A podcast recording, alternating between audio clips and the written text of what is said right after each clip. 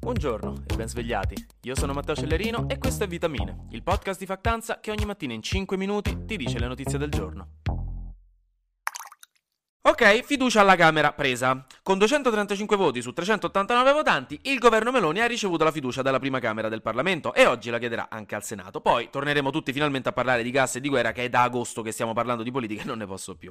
E proprio alla Camera Giorgia Meloni ha fatto un discorso bello lungo in cui ha parlato di un botto di cose, come quella signora del vostro condominio che incrociate una volta ogni sei mesi fate sempre l'errore di parlargli che vi attacca quel pippone sui cani randaggi del quartiere, su suo nipote, sul giardiniere greco dello stabile di cui lei non si fida e una dettagliatissima analisi macroeconomica sul perché secondo lei i broccoli hanno cominciato a costare così tanto al mercato.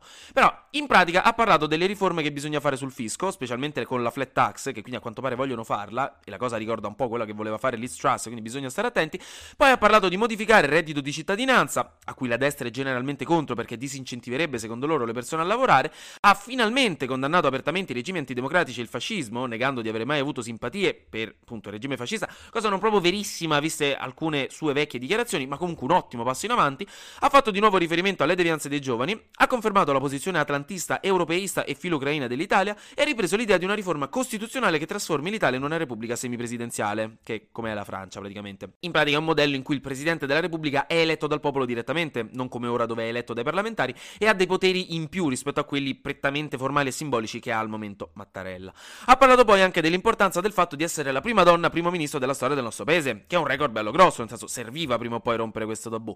E questa cosa però ha anche tirato fuori una pseudo polemica di cui si sta parlando un po' in questi giorni. Perché dovete sapere che Giorgia Meloni non vuole che ci si riferisca a lei con la Presidente del Consiglio dei Ministri, ma come il Presidente Giorgia Meloni. E questo ha dato fiato alle penne, inchiostro alle tastiere, ha fatto fare clic clac alle bocche di tutti in questi giorni. Perché in teoria questa cosa va contro quelle che sono le lotte progressiste femministe che hanno cercato di riportare una centralità alla figura della donna in società e nella lingua italiana, utilizzando il femminile laddove è grammaticalmente corretto. E in effetti l'Accademia della Crusca lo ha confermato. In questo caso il grammaticalmente corretto è la Presidente. Tuttavia, Giorgia Meloni, come da tradizione tipica e assolutamente in linea con il pensiero conservatore, preferisce il maschile.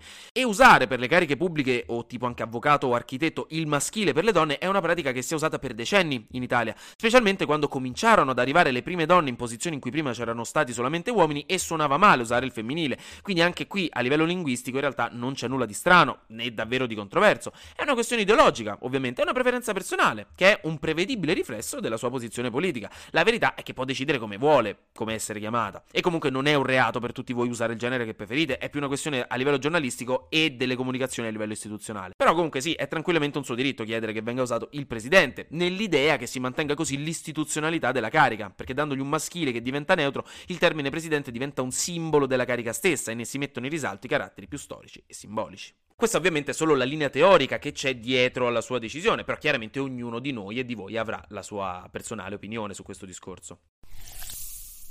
Ma parliamo di voi, che lo so che ieri mi avete guardato le eclissi di sole con gli occhiali da sole pensando che andasse bene uguale e non a caso cosa mi esce oggi sul Corriere? Un articolo che dice che entro il 2050 metà della popolazione mondiale dovrà mettere gli occhiali per miopia. E ci credo, se a ogni eclissi continuate a stare così e stare appiccicati a quel telefono finché non vi ci addormentate sopra ogni sera, che vi aspettate? Madonna, mi sembra mia madre.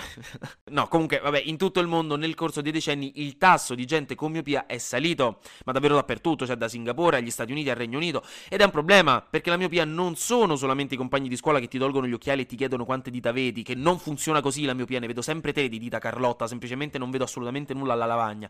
Il problema è che oltre una certa soglia diventa una disabilità che può portare a problemi più gravi come cataratte e glaucoma e crea gravi problemi anche a livello sociale. Ma perché la miopia sta aumentando? Aumenta per il paradosso dell'istruzione. Perché figo che la gente studia, eh, nel senso bellissimo che aumentano i tassi di istruzione, ma nei paesi più istruiti c'è più miopia, perché passare tanto tempo a guardare cose vicine come libri o cellulari causa problemi. Quindi dove si studia di più e dove il tenore di vita è più alto, i bambini sono più miopi. Inoltre il lockdown ovviamente ha peggiorato tutto quanto, perché non potendo uscire che altro si poteva fare se non stare su TikTok per 12 ore di fila. Quindi per ora in realtà la soluzione più facile è stare di più all'aria aperta, che sembra banale ma è vero, non ci sono molte altre cose provate scientificamente, giusto magari dei colliri o delle lenti speciali. Però ecco, adesso lo sapete, uscite più di casa se potete. Flash News. Kanye West, dopo gli scandali recenti sulle sue posizioni antisemitiche, che per chi non lo sapesse significa contro il popolo ebraico, non gli piace il popolo ebraico, è stato abbandonato dalla Adidas, che ha cancellato i suoi contratti di collaborazione e smetterà di produrre la sua linea di abbigliamento Yeezy.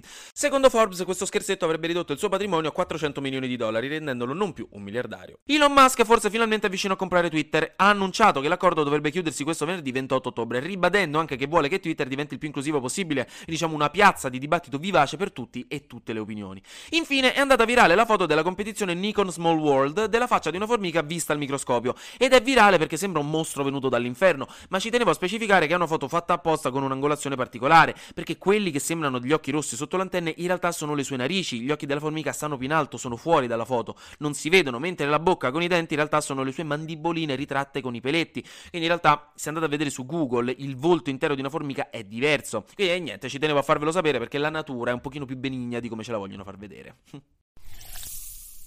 Infine, notizia particolare, è morto l'uomo più sporco del mondo, cioè esattamente quello che vi si siede sempre vicino quando prendete l'autobus, proprio lui. No, è morto Amu Haji, e non l'avrò mai pronunciato bene, però comunque è un eremita iraniano di 94 anni che non si lavava letteralmente da più di 60 anni ed era famoso per mangiare animali morti che trovava per strada e una volta l'hanno visto fumare una pipa con dentro escrementi di animale, però accampato fino a 94 anni. Le tipiche leggende da bar, però ecco, un signore pittoresco. Eh, è morto qualche mese dopo che i membri del suo villaggio lo avevano finalmente costretto a farsi un bagno e poco dopo si era ammalato. Incredibile.